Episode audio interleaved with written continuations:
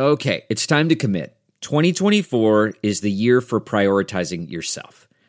Begin your new smile journey with Byte, and you could start seeing results in just two to three weeks. Just order your at home impression kit today for only $14.95 at Byte.com. Byte clear liners are doctor directed and delivered to your door. Treatment costs thousands less than braces, plus, they offer financing options, accept eligible insurance, and you could pay with your HSA, FSA. Get 80% off your impression kit when you use code WONDERY at Byte.com. That's B-Y-T-E dot com. Start your confidence journey today with Byte. Delve into the shadows of the mind with Sleeping Dogs, a gripping murder mystery starring Academy Award winner Russell Crowe. Now available on digital. Crowe portrays an ex-homicide detective unraveling a brutal murder he can't recall. Uncovering secrets from his past, he learns a chilling truth. It's best to let sleeping dogs lie. Visit sleepingdogsmovie.com slash Wondery to watch Sleeping Dogs, now on digital. That's sleepingdogsmovie.com slash Wondery. CarMax is putting peace of mind back in car shopping by putting you in the driver's seat to find a ride that's right for you. Because at CarMax, we believe you shouldn't just settle for a car you should love your car. That's why every car we sell is CarMax certified quality so you can be sure with upfront pricing that's the same for every customer. So don't settle. Find love at first drive and start shopping now at CarMax.com. CarMax, the way car buying should be. Welcome to the Science of Success. Introducing your host, Matt Bodnar. Welcome to the Science of Success, the number one evidence based growth podcast on the internet, with more than 4 million downloads and listeners in over 100 countries. In this episode, we ask the big question How do you find meaning in your life and work? When you're staring death in the face, life's purpose becomes clear. We learn how to harness those lessons to find meaning in your own life and discover a few things that you can do every day, starting right now, to increase your odds of living a longer, healthier, happier life with our guest, Tom Rath. Are you a fan of the show and have you been enjoying the content that we put together for you? If you have, I would love it if you signed up for our email list. We have some amazing content on there along with a really great free course that we put a ton of time into called How to Create Time for What Matters Most in Your Life. If that sounds exciting and interesting, and you want a bunch of other free goodies and giveaways along with that, just go to successpodcast.com. You can sign up right on the homepage. That's successpodcast.com. Or if you're on your phone right now, all you have to do is text the word smarter. That's S M A R T E R to the number 44222. In our previous episode, we wished you a happy Thanksgiving with a beautiful compilation of some of our favorite takes, themes, and ideas around the importance of gratitude and how you can be more grateful in your life. If you want to tap into the incredible power of gratitude and how it can transform your life, check out our previous episode. Now, for our interview with Tom. Today, we have another exciting guest on the show, Tom Rath. Tom is a consultant and author on employee engagement, strengths, and well being. He's best known for his studies on strength based leadership, well being, and synthesizing research findings in his series of best selling books. His 10 books have sold more than 10 million copies, and he's made hundreds of appearances around the globe on bestseller lists. He also serves as a senior scientist and advisor to Gallup, among many other companies. Tom, welcome to the Science of Success. Thanks so much. It's an honor to be talking with you, Matt. Well, we're really excited to have you on the show today. And there's the topics that you've covered in your work are are so fascinating and important. And I think especially in today's world, these questions of meaning and contribution and what do I really want to spend my time on and, and focus my life on? These are things that I think about all the time. I know so many people are really concerned with. But before we dig into that, I want to almost follow the narrative journey of your publishing career in some form or fashion because there's so many lessons that come out of it and it's amazing how interwoven these things are. Let's start with you have a book the title is very simple called Eat Move Sleep. Tell me about that project. How did that come about and what were the big lessons? Yeah, you know, the project came about. It does, it does have an interesting backstory that also, I think, has influenced the rest of the work that we'll talk about quite a bit. So, when I was, I'm now 43 years old for context, and when I was 16 years old, kind of growing up normal childhood, I grew up in Nebraska in the middle of the country, and I was having trouble seeing out of one eye.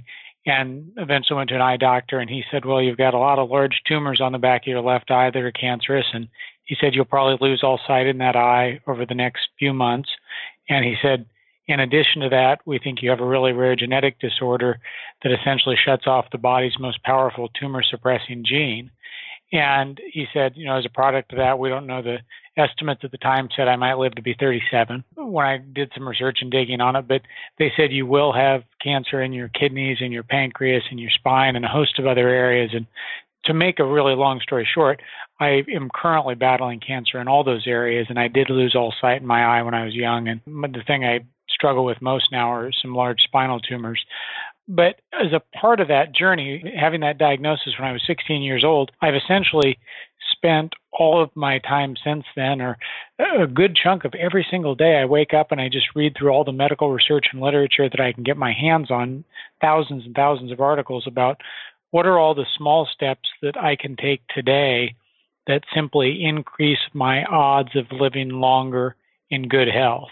And you mentioned the book Eat, Move, Sleep. And when I turned 37, I kind of viewed that as a moment to step back and say, hey, things have gone pretty well. I've been able to keep this at bay and live a relatively normal life for quite a while. And I thought that was a good time to step back and say, what are all the specific tips around eating, moving, and sleeping better that aren't just good for me and my long term health and keeping cancer at bay, but what are the things that anyone that I care about could learn from from all of that research in order to have better days, be better role models, and to increase their odds of decreasing things like heart disease, diabetes, and cancer, and all those odds as well. And the big takeaway as I got into that book was that, you know, even for a guy like me with that extraordinary risk and threats every day, it's still really not a great motivator for me to avoid the cheeseburger and french fries at lunch today what is are connecting the research with kind of these moment by moment decisions to knowing that I need that energy to be my best in a meeting at four o'clock today. And boy, do I need a lot more energy when my kids get home at five o'clock tonight so I can be a good dad. And so as I started to connect all these small little daily choices about being more active and eating some of the right foods and getting a good night's sleep, I realized that that can help me and a lot of other people just to prioritize our own health and well-being in the moment today so we can be better spouses, be better workers, be better members of our community. I can't imagine getting that kind of diagnosis, especially at such a young age. And I'm sure that in, in many ways has shaped your focus and the journey that a lot of your work has taken you on. But I want to come back and, and dig in a little bit more because you said something really important, which is this idea that it's very hard to tie these important long term goals into our daily choices. We know the things, and in many ways, eating, sleeping, moving, these are things that are, we know how important they are. They're, they're almost so simple that nobody even wants to hear that advice. Mm. And it's almost demotivating or not motivating. How did you find a way to bridge that gap between the things we know we should be doing and what we actually do on a day to day basis? You know, one of the big realizations for me, and especially thinking about it from a career and a leadership standpoint, is if you want to be effective as a leader or in your career or as a parent, you have to put your own health and well being first. So let me start with that, where it's kind of like the very tried but true oxygen mask example on an airplane. Most people are showing up at work today and I think they're operating about 20, 20 or 25 percent of their effectiveness based on my estimates. And so we need to say, hey, I'm going to prioritize my health and energy first because I need it, my customers need it, my clients need it, my career needs it. And so the way to do that is, and what's the encouraging thing I learned from all the deep research I did on eating, moving, and sleeping is if you just get one good night of sleep, even if you've had a crummy day today, everything's kind of gone wrong, you get a solid seven or eight hours of sleep, it's kind of like the reset button on a Xbox or a smartphone where it just gives you a clear slate the next day and you're more likely to be more active and move around throughout the day. You're more likely to eat healthier foods And it starts these upward spirals where your days get progressively better because you made the right small choices in the moment. And the same thing applies in the other direction, the way those three things work in tandem, where if I've had a pretty good night's sleep and I've been active and moving around throughout the morning, and then all of a sudden I see a bunch of people who I'm out to eat with and they make indulgent choices of a bunch of fried foods and have dessert at lunch, whatever it might be then I go into a meeting at four o'clock that afternoon and I'm half asleep. I don't have anywhere near the ideas or creativity that I need, and that's likely to disrupt my sleep and send things in the other direction. So I think when people start to see the interconnectedness of these small choices, then they realize that they need to build better default choices in. So when I say build better default choices in, make sure the right stuff ends up in your grocery cart at the store because then you're not going to be tempted in a weaker moment like we all are to grab for the bag of chips or for me it's peanut butter pretzels I can't resist, right? And how do you build some healthy choices into the place where you work and your home as well and then to start to think about how do you just build a little bit more activity into your routine. It's not like you mentioned, it's not big overarching changes. I think what I've learned over the last decade is that I think when a lot of us here, you need to have 30 to 60 minutes of intense cardiovascular activity five days a week. We just throw our hands up and say, hey, I can't, I'm not going to do that. But the bigger public health problem and bigger challenge for most of us is we just need to not sit in a chair with our butts glued to it for six to eight hours a day because that's causing more cardiovascular disease, that's causing more diabetes, obesity, that's causing all kinds of problems. And the solution to that is just to do what I'm doing right now. And when you're on a phone call, be up and moving around and pacing around a little bit. It's that subtle variance in our activity that can real long term rewards for our overall health. It's amazing the power of upward spirals and how even one really small victory can compound and begin to grow into more and more positive, healthy life choices. Yeah, it just takes one little turning point there, and then everything kind of starts to go in the right direction. And that, and the things you do there, the other thing I've learned through experience is that, it, let's say you're in a workplace and uh, you're someone like me. I'm normally a little more introverted. I've never preached to anyone about health, even though I wrote the book Eat, Move, Sleep. But I would never even tell one of my relatives or in-laws or best friends what I think they should do with their health. But the one thing I do is I'm very careful to be a good example for my kids, for my friends, for my colleagues, and with my own actions. And it may take six months, sometimes it takes three years, but eventually people start to pick up on the things that we do, and we set better examples for the people around us and the people we care about. So I'm increasingly convinced that demonstrating good health and well being is one of the most important things that leaders and organizations can do today because if the opposite is true and you see leaders who are sacrificing their sleep first, which many, many leaders do, and you see people who are setting bad examples with what they eat and they're not prioritizing sleep and so forth, boy, that sends a message to the rest of the people in that work group and maybe throughout the organization that prioritizing your own health and well being isn't acceptable here. And I don't think that's going to be acceptable for leaders to act like that 10 years from now. I hope not.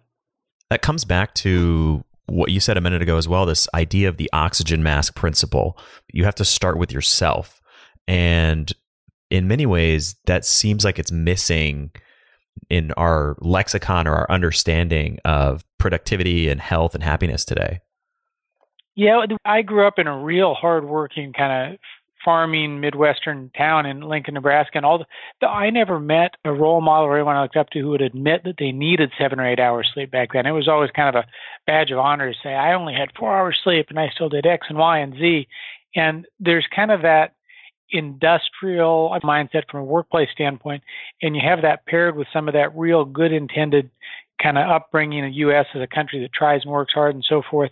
But I don't think we've taken enough of a step back yet to realize how much unintentional collateral damage that can do when everyone around you is just trying to ramp up and work longer hours. And there's a lot of good research emerging in the last five years that I've seen showing that just encouraging people to do work longer hours after about 40 hours to be really specific from a research standpoint and i've looked at this and written about this in the book called well-being that we worked on when i was at gallup once you get past 40 hours hours 40 through 50 and hours 50 through 60 they're just nowhere near as productive as the first 20 or 30 hours so it's a mistake to think that more time equals more productivity, and it certainly doesn't equal more quality. It, it equals more errors and more variance and more safety challenges in the workplace.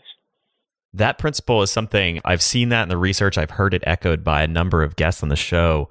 And yet, even just being American as part of our culture, that's something that's hard for me to internalize. And I'm constantly battling that same internal dialogue of, oh, this isn't that productive. But the flip side of that Puritan work ethic that I need to be working more, I need to be doing more stuff, I need to be hustling harder. How do we start to really internalize that lesson and come to grips with the notion that working harder doesn't necessarily lead to more productivity, more output, more results?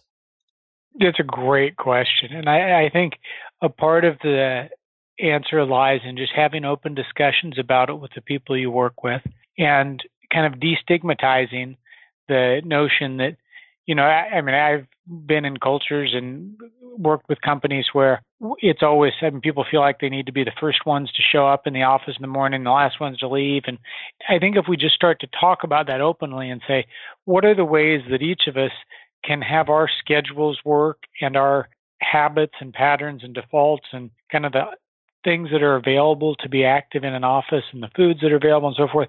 How can we all make that work so that we have more energy and more creativity at three o'clock in a meeting when we really need it most or for a big client presentation? And how can we think about kind of optimizing the flow of people's energy within a work team so that we can be at our peak as much as possible? I think to your question, which is a very good one specifically, I, I think we need to start to look at it as a performance challenge to say, how can we optimize performance instead of just maximizing time? And what I've seen that hasn't worked, to be really honest, I've spent 10 years on this well being stuff. And when it's seen as kind of a disease burden reduction program or a benefits program that's about wellness and keeping people from having diabetes and obesity and stuff, boy, that's not seen as a real leadership issue or a legitimate conversation in most work circles. So I, I think we've got to talk about it more about how can we be effective and be our best by tweaking these things and start to view it as an energy prioritization exercise, not a disease burden reduction exercise. That's a great point. This whole endeavor of optimizing your life, trying to pursue wellness is not, there are these ancillary side benefits around health outcomes and things like that. But really, if you look at it from the lens of a ruthless, performance driven individual who wants more output, more results, a lot of these strategies are actually the most effective path for you to pursue. But the, the way we think about them in today's world is often counterproductive. Right. Yeah. You know, I've, and I've spent a lot of time just kind of on the semantics of this and sometimes I mean all the work I've done on well-being, if, if, it even sounds like wellness, it seems like a nice to have, right? And so it doesn't become a part of the performance critical conversation that leaders have in the workplace in too many cases. But I think if we start to get it more about leaders have been been able to grasp, and I worked on this in that my most recent book before this one coming out in 2020, the called Fully Charged, and the point there was to get people talking about what do we all need to be fully charged like our devices and have as much energy as possible in a day to be productive. And of course, that also benefits our health. But I think putting it in the frame of energy and creativity and productivity makes it a more relevant and open conversation for people to have in the workplace. So let's dig into some of the lessons and themes from fully charged because there's so many great takeaways from that book. How did the journey progress? And, and we've started answering this already, but how did the journey progress from eat, move, sleep to fully charged? Yeah, it, you know, it was, it's interesting because a lot of the work that I mentioned on well-being, you know, people talk about whether you want to call it well-being or quality of life, or basically all the things that are important to how we think about and evaluate our lives is how we defined it when I was at Gallup. And so it's it's supposed to be the biggest umbrella you can think of. And one of the fascinating findings for me from all the global research that I've been a part of is that if you ask people, you know, if they look back on their overall life over 30 years or 50 years or 70 years, how would you evaluate your life? If you do that and you line that up with how much money people make, it's almost a perfect correlation between the two. So when you ask people to just evaluate their life in a huge sum like that, people who live in wealthier countries rate their lives higher. each doubling of income buys you about a point on the ladder you'd put yourself on, and money matters too much when you ask people a big evaluative question like that. What was more encouraging that I'd seen in recent data is that if you ask people how how much fun they're having right now, how much energy they have right now, and do they have negative emotions, positive emotions, and you look at daily well-being, which I would argue having a bunch of good days is a lot more important than one rating looking all the way back at the end of life. When you look at that, it's nowhere near as income dependent, and it's all about the little things we do during the day. It's about the people we're with, how much social interaction we had, if we'd have done some meaningful work, if we feel like we've had that physical energy we were just talking about. And the good news there is that after kind of a threshold level of income in the United States, it's about, depending on location, it's between fifty-five and seventy-five thousand dollars per household in income. That is a great equalizer where the relationship of income kind of flattens out and doesn't predict how much daily well-being people will have. So I and you see this across countries as well where the countries with the highest daily well-being are countries like Panama and Paraguay and Uruguay. They're they're happy Central American countries to oversimplify it. It's not the real wealthy uh, Nordic countries you normally see pop up in the big life satisfaction studies. So what I learned from that research and kind of talked about in the fully charged book are the psychological and physical steps we can take to create better days in particular. And the three big ones in there, we've talked a lot about kind of the physical energy part of it in terms of eating, moving, sleeping, and so forth. The other one that according to all the psychological research I've studied, my grad advisor Chris Peterson used to say, other people matter was his summary of decades of psychological research. And there's no better predictor of how happy we'll be in a day than the amount of time we spent around people we enjoy being with. And so, if there's one spot that we'll talk about today that I have the most concern about, frankly, even more than inactivity and stuff, it's the fact that we really don't take enough time in a given day to ask meaningful questions of the people we love and care about and close our own mouths and just genuinely listen to those responses. I you obviously do a lot of that with the work that you do, but we need more people who are really focused on keeping their devices off and stowed away and genuinely listening to and investing in their closest personal relationships. And I, I, think that's the one thing that people who do that really well are going to be increasingly valuable, especially in the workplace over the next 25 years,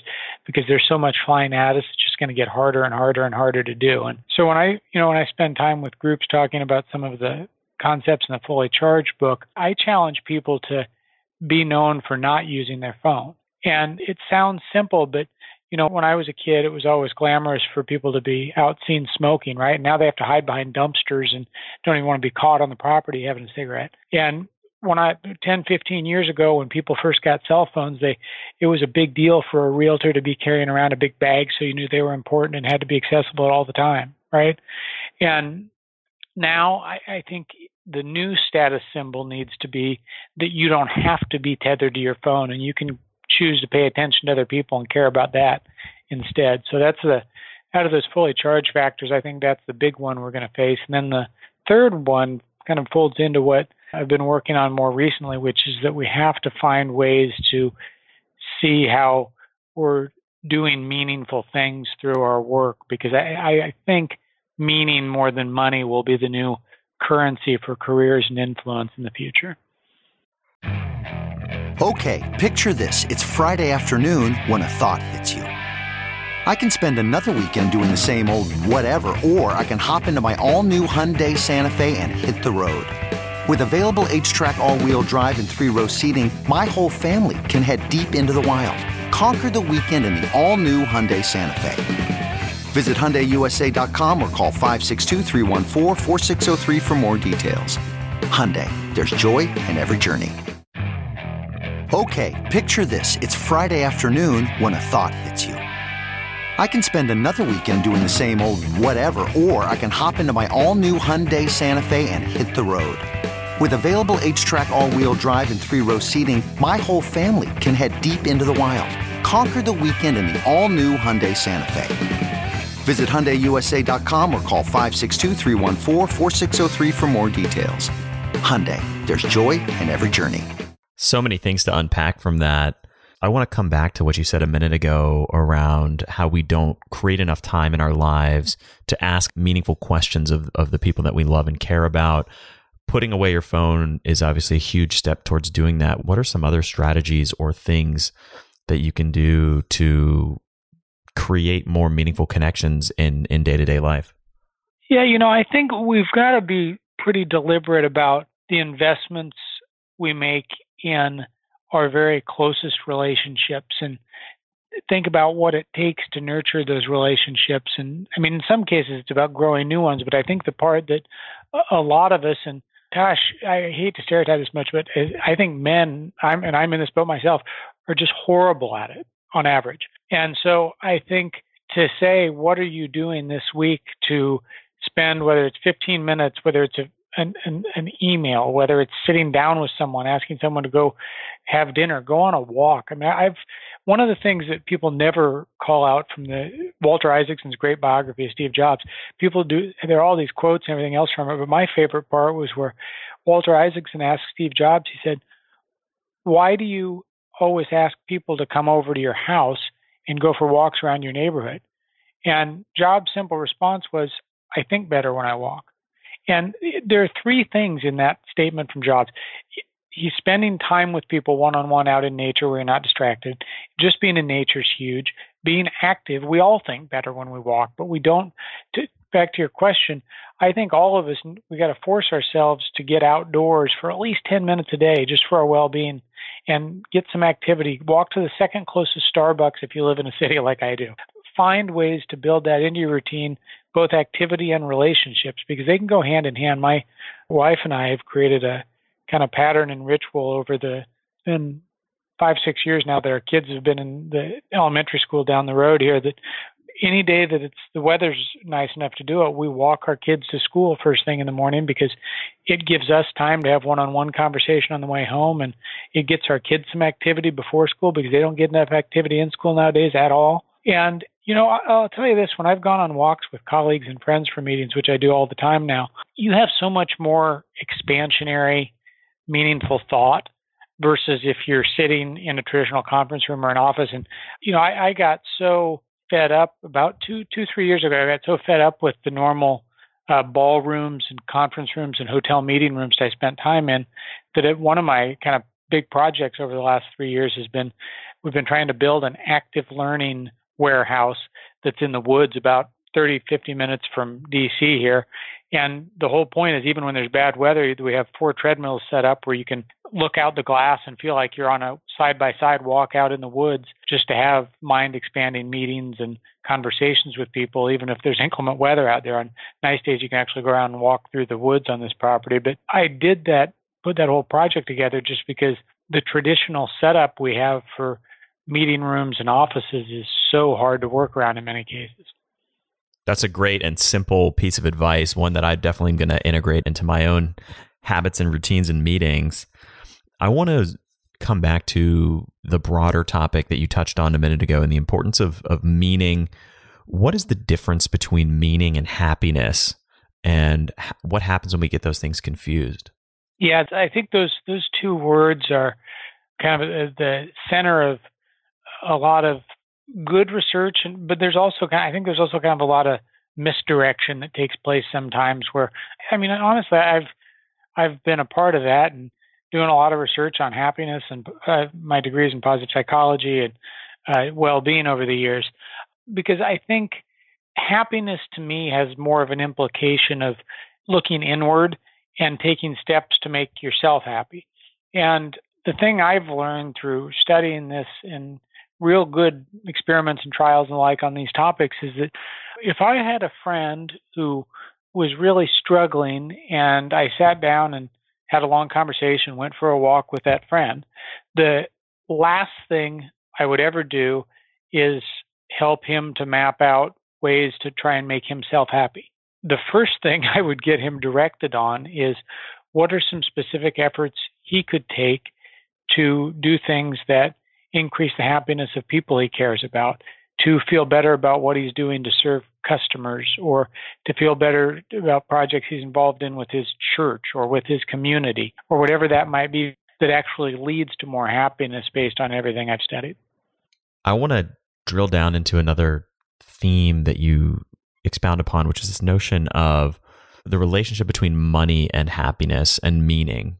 I just did it myself. I just confused meaning and happiness. What is the difference between or the relationship between money and meaning? And and tell me more about what you touched on a minute ago, this idea that that money can actually kill meaning in our lives. Yeah, you know, there's a great piece of research that we I, I put together a documentary called Fully Charged a couple years ago, and we interviewed a professor named Amy Wrzesniewski, who's at Yale now, I believe. And she did some research, I think it was with Barry Schwartz and a few others, on cadets at West Point. And they looked at these West Point cadets and said, you know, do they have kind of intrinsic motivation and they're driven from some internal desire, or are they doing things because of external motivators, extrinsic motivators like reward and prestige and pay and things like that, right? And I might have thought going into that study, if you were to say, okay, intrinsic internal thing motivations are better, probably better than the external ones. I, I had a hunch that was right going in. But what they found that surprised me is that even if you're really internally motivated, also having the external motivation is bad for the eventual outcomes for those cadets. And I've seen evidence similar to that in other experiments and realms as well, where almost any I'm trying not to use the word quid pro quo because I've heard it way too much lately, but almost any incentive that is purely monetarily driven is likely, in my experience, to drive motivation in the wrong direction. And so, if you're a manager right now in particular, or you're just an individual thinking about how do I motivate myself to do better work, I think the more you can see metrics and outcomes that are about the meaning and mission and purpose. So for my work, if I focus more on how many people my work is reaching, or people that I've heard from who say their life has been demonstrably impacted by some of my research or a book or talk or whatever it might be, that's a much better motivation than counting dollars or trying to count things that are more about financial and external metrics. And I think we've got to find ways, especially with the the cohort of people entering the workforce today. So let's say between 18 and 35 years old in particular, I, I pick on right now. I think I'm I'm kind of excited about that generation entering the workforce because I think that generation has much higher expectations about working for a purpose that's bigger than a paycheck. It's it's so clear in all of the studies that I read and I think it's fun to see because there's a generation past me where I think that the generation kind of leaving the workforce right now work was very little more than an economic transaction. It was it, it was sterile and there wasn't a lot of thought given to how people can see the meaning in their work. I, I'm kind of encouraged that that'll be vastly different 10 or 20 years from now. So, how do we start to bring meaning back into our work and make our work more meaningful?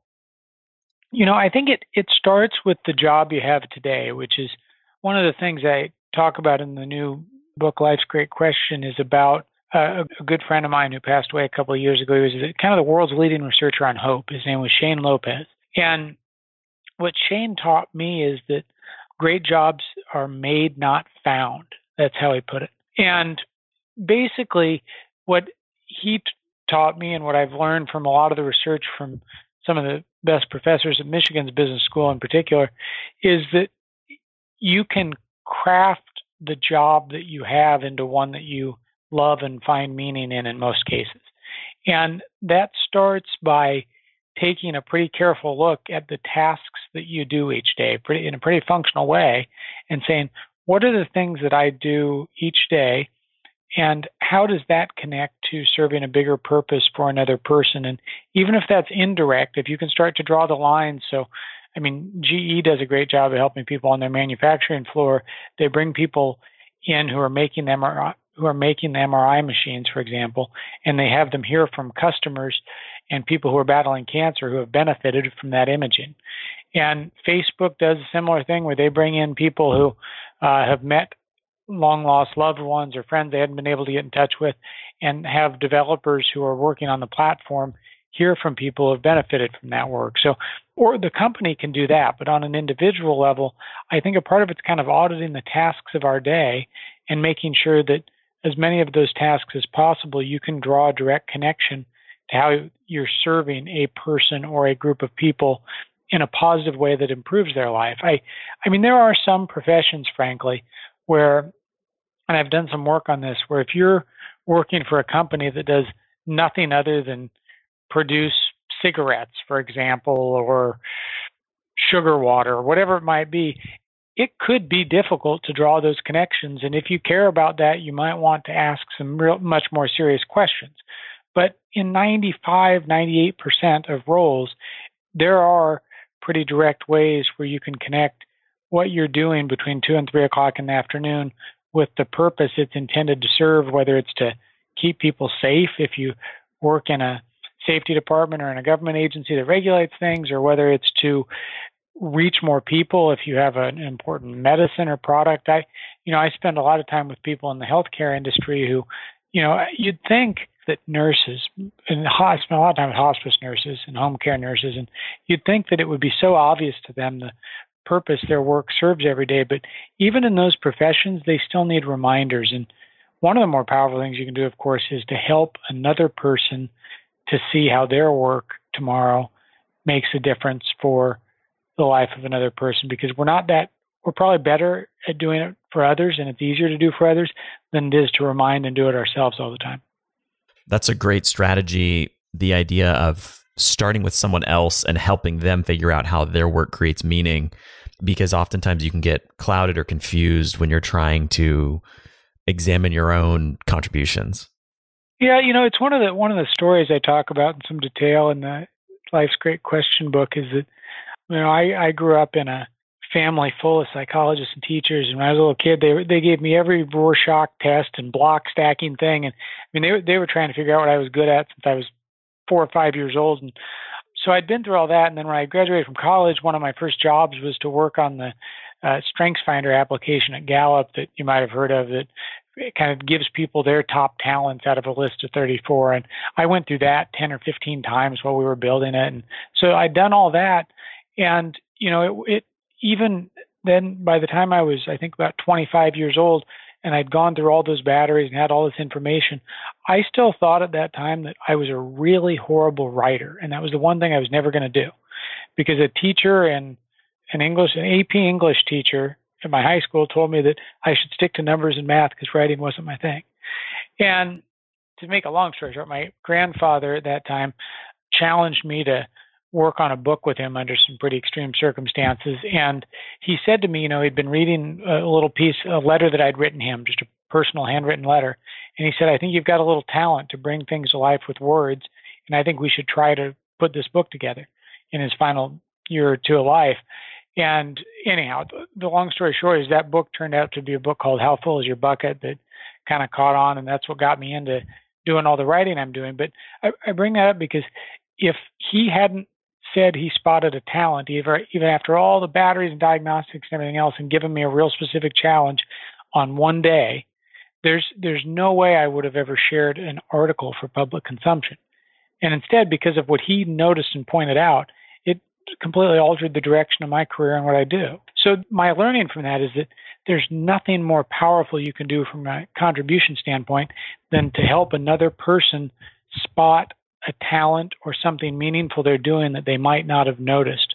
Boy, is that an important thing to do for other people in the workplace and in your home as well. What are some ways that we can start to help others see their contributions? You know, the first thing that comes to mind to me, and it, it sounds obvious, but it's just kind of the old, I think, to hold up a mirror when you spot things and help people to see things that they're already doing and they're taking it for granted because we all need that motivation of why we're doing things in order to keep going and to keep doing our best work. And the other thing that I've been working on specifically with this Life's Great Question book is how can you, when you start new teams, or when you join a new team or you start a new job, anytime you're joining a new group trying to do something, how can you all get together and say, here's who I am, here's what motivates me, here are the things I'm interested in, And here are the ways that I think I can make a unique contribution to this effort as we move forward. I'm kind of amazed by how I, I'm guilty of doing this myself in recent years, where, excuse me, where I get a team together and we're all charged up about a mission or something that we want to do. And six months later, we all come back and realize that hey, nobody said they wanted to go sell this mission to the world and be the one that was helping us to bring in new business and get people interested in this. And so I, I think to level set expectations, anytime you form a new team or group and talk very openly about how each person can best contribute to the mission is a pretty important step. You said something earlier that it's really stuck with me and defines the way that we think about contribution in a sense that maybe, or at least from my perspective, and I think many people's perspective, is not that intuitive, which is that contribution is about how you're serving other people. Tell me more about the importance of of others and how serving them is, is such a cornerstone of of meaning and contribution. Yeah, I'm glad you asked that because it, it kind of brings me back to the root of where some of my thinking started on this. And you know, I'm I've always just personally been motivated and kind of haunted in my daily work by a quote from Dr. King. And what Dr. King said was he said, Life's most persistent and urgent question is, What are you doing for others? And I've tried to wake up almost every day, whether I'm driving or out for a walk early in the morning, and orient my efforts in that direction to say, well, what am I going to do today that in my case, I ask the question that will continue to grow when I'm gone. And I say grow when I'm gone with kind of double meaning. I mean, a part of it is I have all these threats to my own mortality and health challenges and so forth. But the bigger part of it is I think it's a better use of my time to invest in efforts that can compound even if I'm not actively involved in a book or in a business or with a group or whatever it might be. So I think when you orient your efforts to one, orient your efforts outwards about how they're going to have a positive influence on other people, that's the best place to start. But then I would take that one more step beyond and say, how can you also start to think about what are the things you'll work on in the next few months that can continue to grow and pay dividends, even if you're not there actively involved in managing it. That's one of the beautiful things about what you're doing right now with a podcast, or I've been working on with a book where, or anyone who's in a company working on a new product or service, whatever it might be, if you can put something together that once it's out there, it continues to produce growth and meaning and well being for people, even when you're not involved putting more hours in. I, I think that's just kind of the best possible scenario for optimizing our time over the span of a career in a pretty general sense. I love that quote. And it brings me back to trying to wrap my head around this whole project of bringing more meaning into our lives and into our work. What are, you touched on one or two of these strategies already, but what are some of the other core things or really important steps that we can take when we want to identify and uncover the most significant contributions that we can make? Yeah, you know, one simple thing I've been putting together this Contribify profile that's kind of a my goal with this re- recent book and the website of the company is I want people to put something together that's a nice one page baseball card of who they are emotionally that's a lot warmer and more personal than the sterile kind of lifeless resumes we pass around right now to get to know one another. And the first thing that I ask people on that profile that's at the very top of it is what are the essential roles you play in life? And these roles are like, for, for me, it's uh, father of two kids, uh, my son and daughter. It's a husband. And then the third most important role is kind of being a researcher and a writer. And so I ask people to start there because, I mean, in the end, nobody's going to put, I hope nobody's going to put on their headstone that they had 100,000 followers on Twitter or that they made a million dollars or whatever it might be.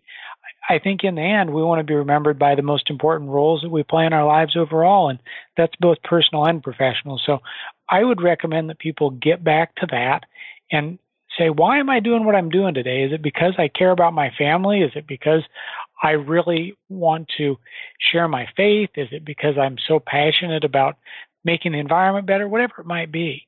And have those kind of, I call them defining roles, the very top of your radar screen. So those defining roles. The other piece that I've learned through talking to people is what are the two or three most searing and influential life experiences. I call them miles in this profile or most important life experiences that are about what are the things that really change your life? Some of those are really good, positive moments for me. Like my first daughter was born, I reoriented a lot of my thinking in life.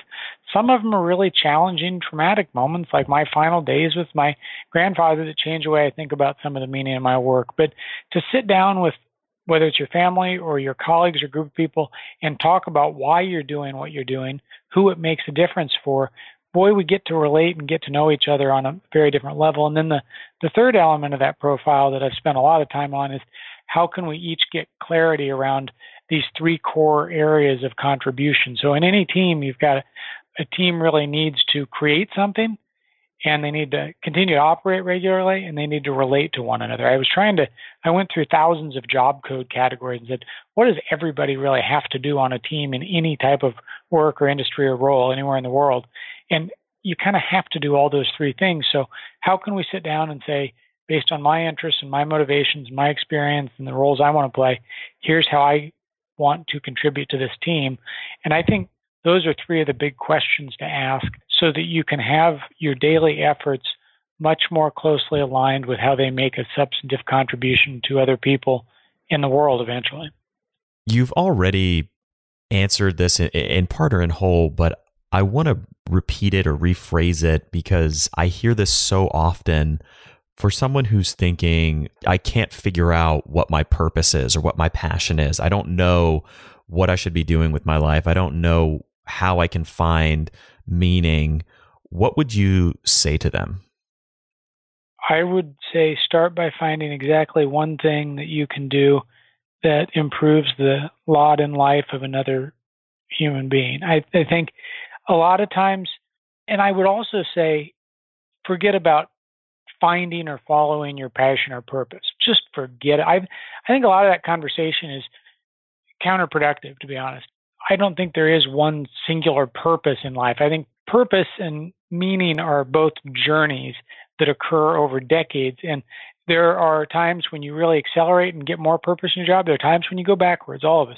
We all have ups and downs, but it's that's kind of an ongoing journey. So I think to kind of give up on the myth of you either have it or you don't, you find it or you don't. And then I would really kind of say strongly that find your greatest contribution, not your passion, because my passion could be golf or playing Xbox or whatever. And some of the there are a lot of passions that really don't do a lot for the rest of the world, to be honest. And so I, I would start with something that's other directed because I think if you want to find sustainable meaning, you need to start with something that serves the world, not just your own passions or interests. Great piece of advice. And I really like the perspective of forgetting about your passion and focusing on other people and how you can contribute something to them. Yeah, you, you know, I think a lot of these conversations, there's so many of us that are really interested in productivity and self development, all these things. But a lot of the writing and advice on this topic that I've studied, at least, and I've done it too, will kind of pull you to look inward. And I think the more time you spend looking inward, that's often at a detriment to time spent trying to orient those efforts to contribution and outward. So we've got to at least kind of try and bring that into balance. That's what I've been working on with some of this latest project. There's one other question I wanted to ask you. It's not directly about meaning, but interrelates with this in many ways. Coming back all the way to a lot of the research that you've done around StrengthsFinder and finding your strengths, how do you reconcile or think about the potentially conflicting pieces of advice around finding your strengths and doubling down on your strengths versus fixing your weaknesses? Yeah, you know, I I've always advocated for a balance of time spent on strengths and weaknesses. I think when I entered the workforce several decades ago now, in a typical performance review, manager would spend about 80% of the time telling you what you did wrong and maybe 20% of the time telling you what you did right. And I've always thought that if you just inverted that, we'd be in a much better place. And if you spent 80% of the time talking about successes and celebrating victories and talking about people's strengths, that'd be good. And then you spend 20% of the time on their gaps and their areas for improvement. And you got to have those tough conversations in the workplace. I've, you know, I've never in any of the research I've seen on strengths or anything I've written about, I would not recommend ignoring weaknesses. I think weaknesses can be big blind spots that, you know, when I ask executives about some of the most influential development programs they've been through, they often talk about programs where they were either on video cameras when they were in a meeting or they did a 360 audit or something and they found glaring blind spots that now they're aware of and they know how to manage around. Boy, that stuff's important. So I, I think let's just take that back a little bit more broadly for a minute and say, I do think self awareness is very important, both self awareness about your strengths and your weaknesses. And I think self awareness about your natural talents is the single best place to start. So, I mean, even when I'm talking about contribution, I, I would argue that you need to know some of your natural talents before you can figure out how you want to best contribute and apply those to things that you're also interested in and that motivate you. And so I, I think that's a, a really good starting point, but I think you have to have some balance around that overall self awareness. That's a great piece of advice. And the notion of keeping those things in balance with maybe a, a weighting more towards focusing on strengths is a really good perspective on that. Yeah, you know, there's there's some research on this where it's the basic human interaction. When we go through our days, we plow through our days. We need 80% of those comments to be positive, versus maybe 20% that are negative, just to get through the day with decent well-being. So it's kind of these. There's been a lot of work on ratios of interactions in workplaces and in marriages and relationships, and you kind of need four or five positives for every one negative because one bad exchange with another person outweighs a good one, and or outweighs four or five good ones. So I, I think if we can kind of look at the balance of time spent on development in a similar vein, it should be helpful. So, for somebody who's listened to this conversation, who wants to take concrete action and implement some of the things that we've talked about today, what would be one action step that you would give them to begin or start taking action on something that we've discussed? Yeah, I think the first thing I would recommend is to just take a moment right now and do a little retrospective reflection on your typical day of work and see if you can draw a few direct lines between what you do almost every day or every weekday at least and how that helps another person going back to dr king's question what's something you'll do yet today that will have a positive influence on another person. And then ask yourself, what can you do to remind yourself of that tomorrow and the day after and the day after? Because we need reminders of why we do what we do so we can continue to make a big contribution there. So that's one thing. Second thing I would recommend is do something yet today that helps another person you work with or care about to spot away they're making a difference and they're contributing and see if you can do that at least one, two, three times every week. Both great great pieces of advice and so simple to execute. Great ways to really begin down the journey of creating meaning in our lives. Tom for listeners who want to find you and all of your work online what is the best place for them to do that yeah all of my books and writing can be found at tomrath.org and the new book life's great question has a website called contribify that's uh, kind of a diagnostic and profile that I encourage people to try and build that will get that conversation started. And it's meant for teams to use around the topic of contribution.